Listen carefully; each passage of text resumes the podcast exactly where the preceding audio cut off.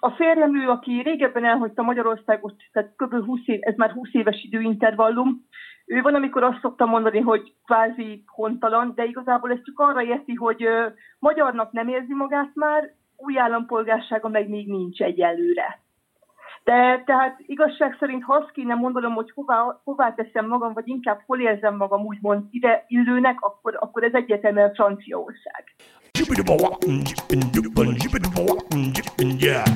A telefonnál Kosdi Krisztina, szevasz. Szia, szia, szeretettel üdvözöllek. Krisztina, hogy kerültél te Franciaországba? Hú, ez egy picit nehéz kérdés. No csak, akkor jó, mert imádok, imádok nehéz kérdéseket föltenni. No, mesélj. Mondhatjuk, hogy véletlenül kerültem éppen Franciaországba, tehát mondjuk úgy, hogy nem Franciaországba készültem. Lévén, hogy én 14 évig angol tanultam, amíg Magyarországon, tehát a magyar iskola rendszerben, tehát mondhatjuk, hogy jól beszéltem angolul. Ezért angol, illetve maximum német nyelvterületben gondolkodtam. Hát olyan körülbelül 2011 óta megvolt bennem ez a dolog, hogy én, én mindenképpen, mondjuk azt csúnyán kifejezve, hogy mindenképpen lelépek onnan, és csinálok valami teljesen mást. Miért akartál lelépni? Nekem akkor... Volt egy, illetve mondom azt, akkoriban egyedülálló anya voltam, jelenleg már 13 éves a lányom, ő akkor volt, ha jól számolom, 2011-ben négy éves, tehát egyedül neveltem, és semmilyen perspektíva nem volt arra, hogy a sorsunkat egy kicsit jobbra fordítsam.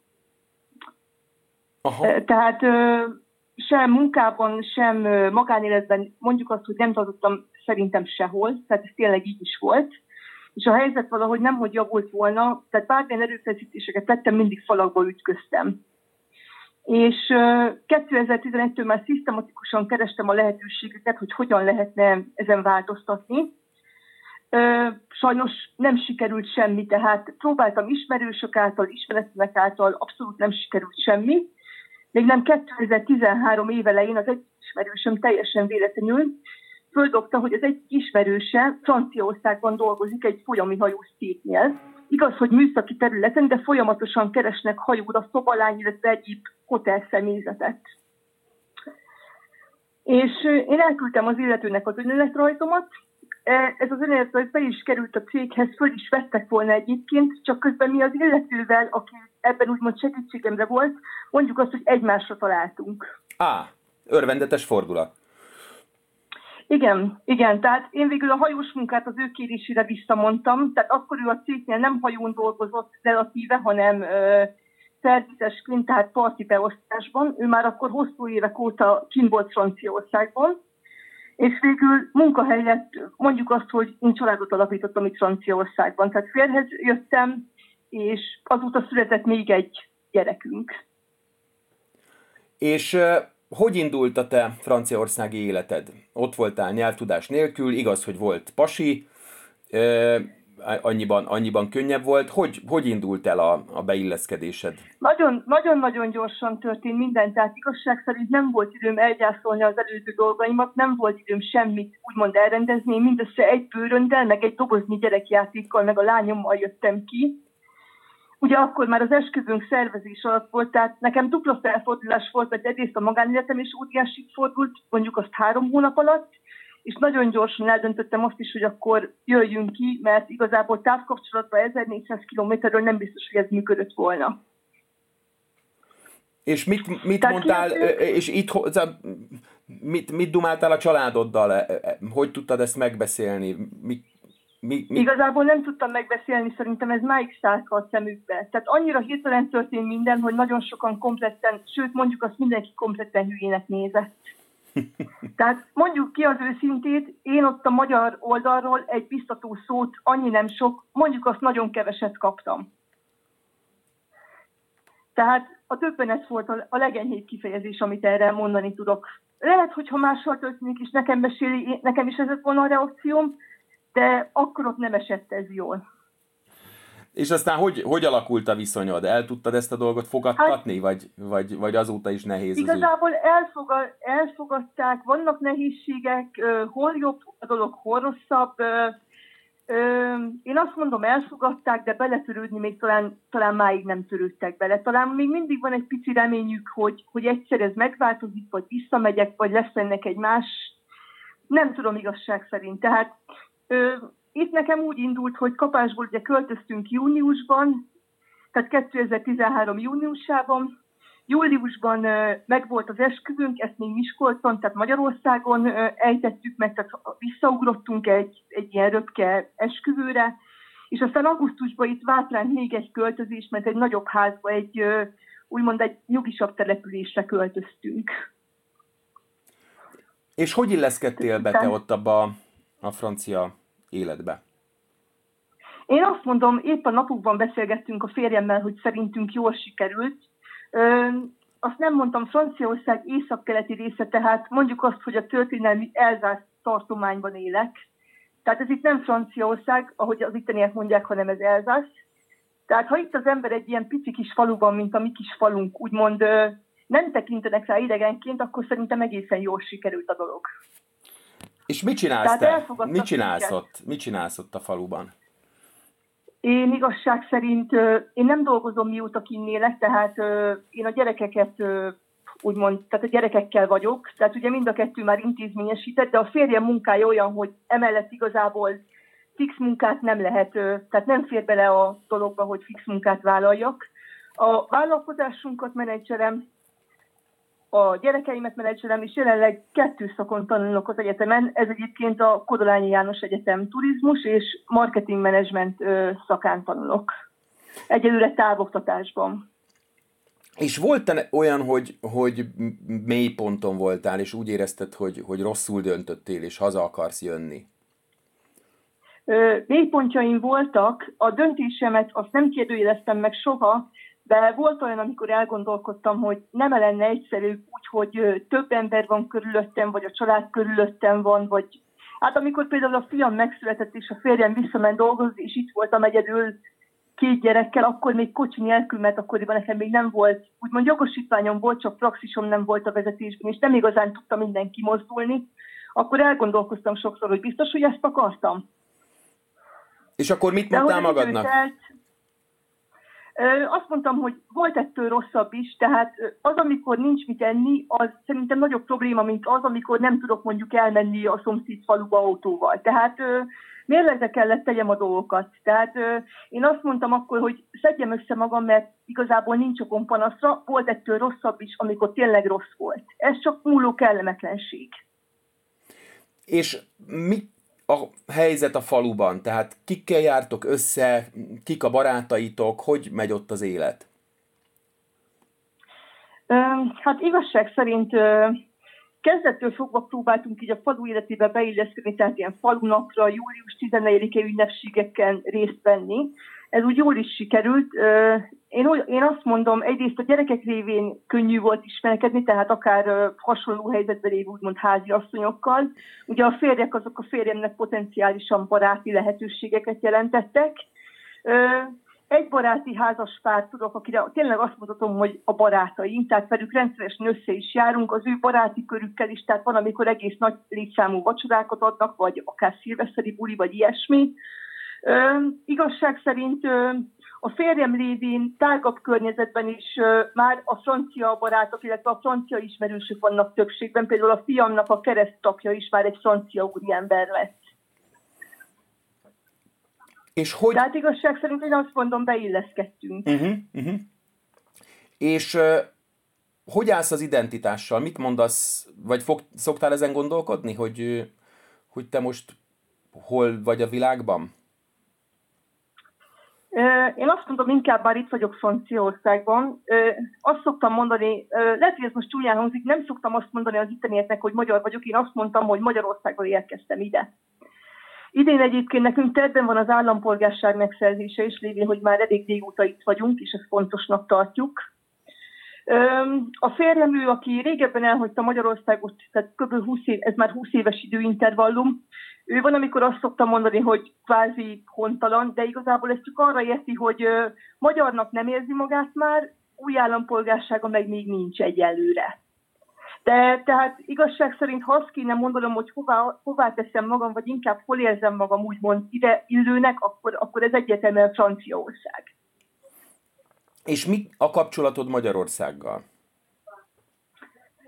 Ö, hát a családom szinte minden tagja ott maradt, kivéve a hugom, aki már egy pár éve Németországban él a családjával, de ők készülnek visszatérni majd Magyarországra, de azon kívül igazából mindenki ott maradt.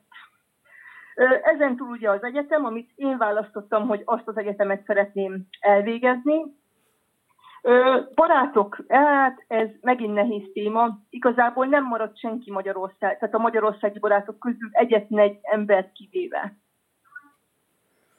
És te, ha, te mondtad föl ezeket a kapcsolatokat, vagy, vagy ők, vagy csak úgy, úgy maguktól elsorvadtak, mert, mert nem találkoztatok? Ez nagyon érdekes kérdés. Éppen tegnap hallgattam a, a Baden-Württembergben élő hölgyel a riportodat is. Én azt tudnám mondani, amit ő, hogy nem értették, hogy nem, nem tudták követni a dolgokat, és nem tudták felvenni ezeket a, úgymond a kihívásokat. Tehát nem ment az nekik, hogy most beszéljünk telefonon, beszéljünk messengeren, meg, meg nem, nem tudták azt fölvenni, hogy például néha nekem fontosabb valami miatt itt mint hogy például egy hétvégére elutazzak Budapestre vagy bárhova. Tehát körülbelül ők ezt úgy vették, mintha én csak idéglenesen választottam volna ezt is, vagy valamikor visszamennék, illetve körülbelül úgy vették, mintha ott lenne az életem, és így csak ilyen mellékszereplő volnék, de ugye ez nem, nem így működik. Hát nyilván, nyilván nem így működik, és te erre mit tudtál nekik mondani, vagy beszélgettetek erről? Tehát téma lett ez, vagy egy, egy én idő próbáltam, után... Én próbáltam elmagyarázni, de nem igazán sikerült, tehát ezek úgy, ezek úgy lekoptak. Akivel viszont megmaradt a kapcsolatom, így mondhatom azt kettő régi kolléganom, ők előtte is szoros volt a kapcsolatunk, de érdekes módon miután ők is elmentek Magyarországról, egyikük Angliában, a másik Hollandiában él, velük viszont azóta tényleg nagyon-nagyon jó barátságok, tehát még szorosabb lett a kapcsolatunk, tehát beszélünk szinte napi kapcsolatban, vagy legalábbis heti, és például voltak közös nyaralások, voltak nálunk itt, tehát a, család, tehát így a családunknál is, tehát így tartjuk a, a kapcsolatot. Te miben látod a legnagyobb különbséget, vagy a legfontosabb különbségeket az ottani életed és az itteni életed között, meg, meg abban, ahogy az emberek élnek?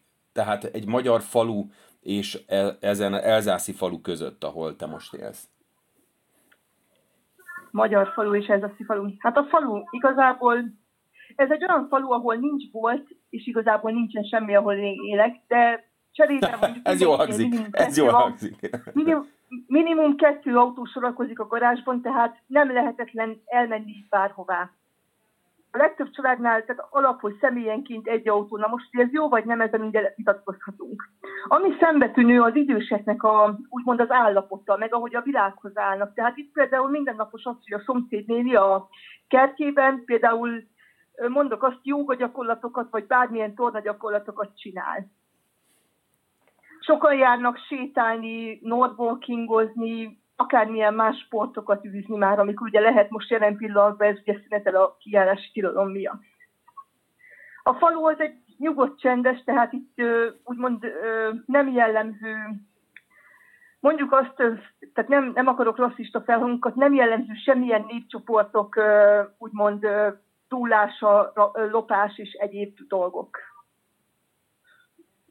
És hova jártok el, hogyha eljártok? Mi, mi a közeli nagyváros, ahova bejártok? Közeli nagyváros Strasbourg a, a legnagyobb város, de másik irányban kisebb városok, Málenheim, Molsheim is például ö, számos lehetőséget kínál. Be kell vallanom az őszintét, mi Strasbourgba ritkán járunk, mert, mert nekünk az már túl nagy, tehát nagyon nagy a tömeg, rengeteg a turista, rengeteg az ember, az, az nem mindig jó.